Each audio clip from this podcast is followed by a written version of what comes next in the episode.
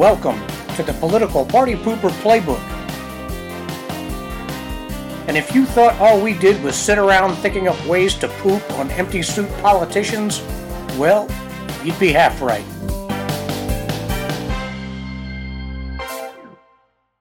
This is indeed the P4B. I'm your host, the crazy and carefree Matt Jordan, and you are welcome. This week, Alyssa Milano, Uber Hottie, and Dingbat of the Week, Part 1. Okay, bottom line up front we can do this. We know enough. We just need to be strong together. I scrolled across a video post from Alyssa Milano on X a few days back. Yeah, she's still hot. If I was any weirder, she'd be high on my list of people I'd like to stalk. But man, is she ever a Hollywood caricature. Her post was about why she's supporting the regime she thinks is headed by Joe Biden. Right out of the gate, she's too far gone into the la la land of show folk to realize that Joe runs precisely nothing. He's just the poor bastard they send out to mumble a few talking points they assign to him and take the heat for the social breakdown the regime is causing. But I digress. In her post, Milano made three main points. She's supporting the old bag of bones because one, no child should go hungry in this country. Two, people shouldn't have to work three jobs just to make ends meet. And three, we should have an equal rights amendment to ensure equal treatment for women. Most of the normal people who read this are already smiling. They already know I'm about to tear these Democrat talking points to shreds. But there are a few out there on the fence or all out woke who are knitting your brows. You're staring at this post like a high functioning monkey looking at a Rubik's Cube. You're wondering what I could possibly say about such a compassionate list of aspirations. I'm twirling my mustache like an evil villain right now. Let us begin. On point one, there are children who go hungry in this country. That is not for a lack of money from the nanny state. And the fault is shared equally between the Democratic Party, feckless RINOs, and the parents of kids who go hungry. As our younger demographic has shrunk over the last 40 years, we have added more and more money every single year to what we spend on food assistance. When Trump had unemployment at an all time low for every race and both sexes, there are only two, we piled on more per year to the same funds. And with COVID, we went batshit. There are people saying we should keep food assistance at that level of spending. There are only a few reasons for child hunger in the United States. First, too many of the kids are the issue of drug or alcohol addled mothers, or even parents. We'll discuss that qualifier momentarily. The adults in the lives of the kids are too baked to care for them. If the poor kids are lucky enough to interact with society at all, the school feeds them. Hopefully, compassionate people who know their plight try to help. But Mommy Crackhead isn't a reliable provider of nutrition, nor is she likely to get to the welfare office to fill out the forms to get assistance. Some manage to do it. But what is a crackhead mom or dad going to do with a program that lets you cash out a hefty portion of it each week? And who will cook food on a regular basis?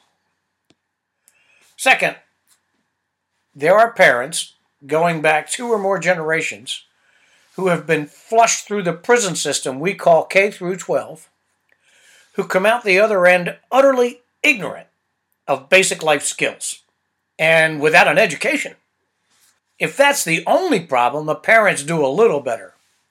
But to be sure, there are a lot of moms who never take full advantage of the generous programs available because they can't read the associated literature and can barely spell more than their own name. But what's the biggest problem here? A lack of fatherhood among the classes in question is the central reason for such widespread deprivation of our kids. With a lack of education and a lack of mentorship, each new generation is doomed to become an even bigger mess than the one before it.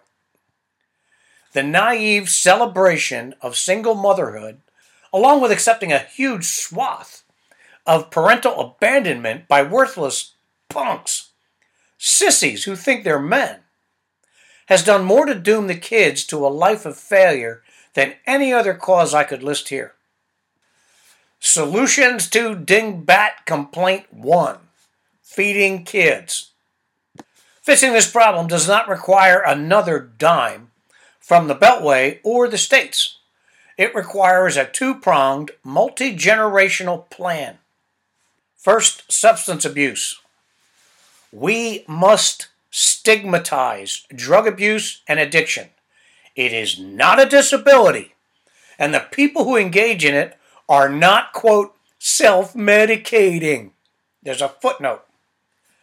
They are demolishing themselves and their lives and the lives of those around them through a voluntary action. While getting clean is more difficult, it is equally voluntary. Never fucking up to begin with is the easiest path. But kids of addicts and abusers will not get that message from mommy or daddy. Society will have to send that message. It will have to be loud and cold. So we need the collective fortitude to be loud and harsh. The guidance must be a constant from schools, governance, social services, and the law. More in just a bit.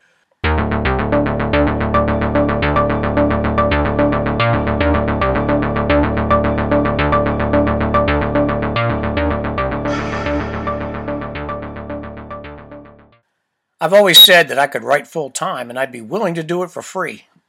Well, I'm full time and I'm doing it for free.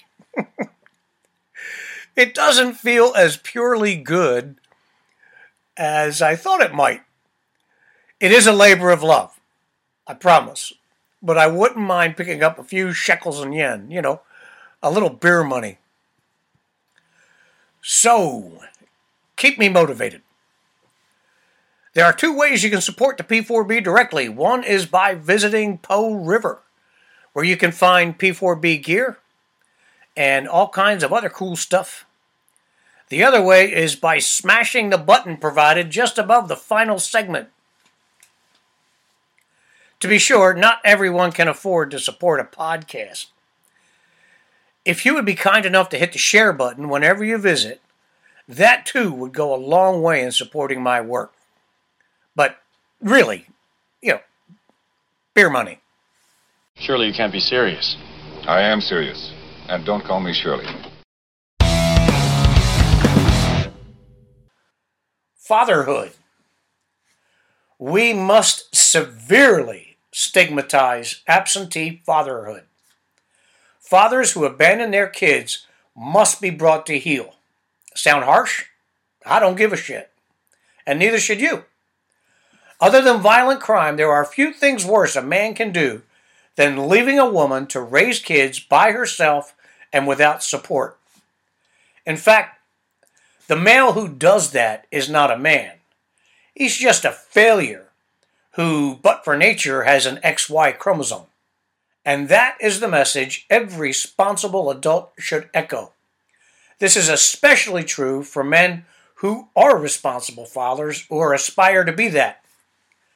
Do you know a guy who has one or more kids he doesn't care for or live with?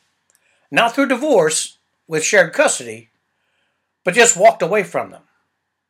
You must turn your back on that male and make it clear why. Be upfront. If they want friends among real men, they need to do what it takes to raise those kids with the mother.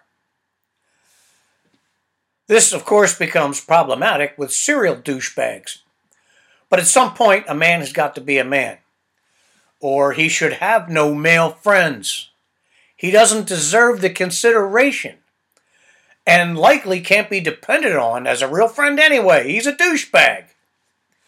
So at work or at the softball game at the sports bar, let the deadbeat know you don't respect his being a deadbeat. Don't make time for him. Surround yourself with real men with real jobs and real lives. To moms who are doing their level best to raise kids on their own, there are mentorships available, especially for boys. Do your best to get them in one. Men, if your neighborhood doesn't have one, start one. Here's just one model. Click on the button that says Mentorship Program. Now, if that last point doesn't trip your trigger, this one might. Motherhood. We must stigmatize, quote, easy girls. This is a mouthful coming from me. I have always said people, adults, can do as they please with each other. I'll not say them nay. But with all actions come consequences. You must be responsible for your actions, period. Girls, you are not sex toys, and babies are not trophies. Many, many, many girls who throw their legs open for a guy really know whether he's worth a damn. And if you don't know beyond the shadow of a doubt that he has his shit wired, he'll be loyal and he will provide, super glue your knees together. He doesn't deserve you. And flowers and sweet talk and a cool strut doesn't earn the prize. A good job, a healthy social life, an adult attitude, and the strength for real sacrifice might, but usually, you know. And forget all this Hollywood crap about the strong woman demonstrating her agency, proving to the world she can be a baby mama at 16 years old. It's not a happy path, it's a load of crap. There is a 75% chance your kids will have all the problems I listed above, plus the added bonus of criminality. Yes, I am suggesting that if you try to raise kids when you are alone and young, you have a hand in any negative outcomes that the kids, who you will certainly love, will face. And there will likely be many negative outcomes. Your friends might pay lip service to how cool and strong you are. You may feel like Murphy Brown for a few months. But reality will suck. And those friends, not much use. So the end game to the first prong in fixing Milano's point one is creating the foundation for the next two generations to be better parents and raise better kids. Now listen, I already know the objection floating around in your head right now. It will intensify as we go on, but I will address it. The second prong is education. We start by doing away with the Department of Education. It has never contributed to the education of a single child. It is a playroom for phony professionals. It's a daily exercise in mental masturbation. It sucks up money for no purpose. Cut the cost of the program out of federal revenues and leave it with the states. It wouldn't hurt to do away with the Department of Labor as well this would have an uplifting effect on schools across the country. But there is far too much to unpack here, so I will leave the explanation for that for a future episode. We must stigmatize ignorance. That should need no explanation. We start actually educating our kids through the use of competition. Charter and magnet schools have been wildly successful compared to their public school counterparts. but there are too few of them to make any significant difference. Most kids don't have the option of going to those schools.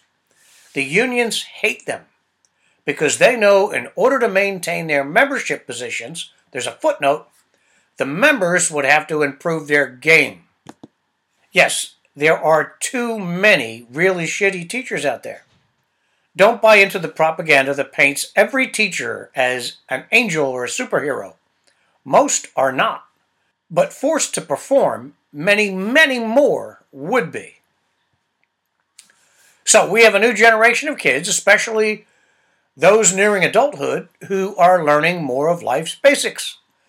And the next generation coming up being better educated, raised with a dad, or at least mentored. These people will be highly employable.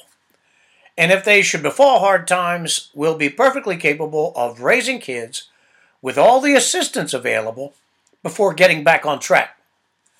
For perspective, if you can't feed your kid well, when across the country they are getting between 5 and 10 meals per day at school, you're not even half trying. Or you're ignorant. Or your brain is baked. Take this discussion viral and the job is half done. Okay, okay, calm down, Matt. I'll be back with part two and your big objections in a few days. Be sure to use all the buttons at the top and bottom of the text. We live and die by the share and subscribe buttons. Send inquiries to PoRiverProductions at gmail.com. Thank you very much for joining us today.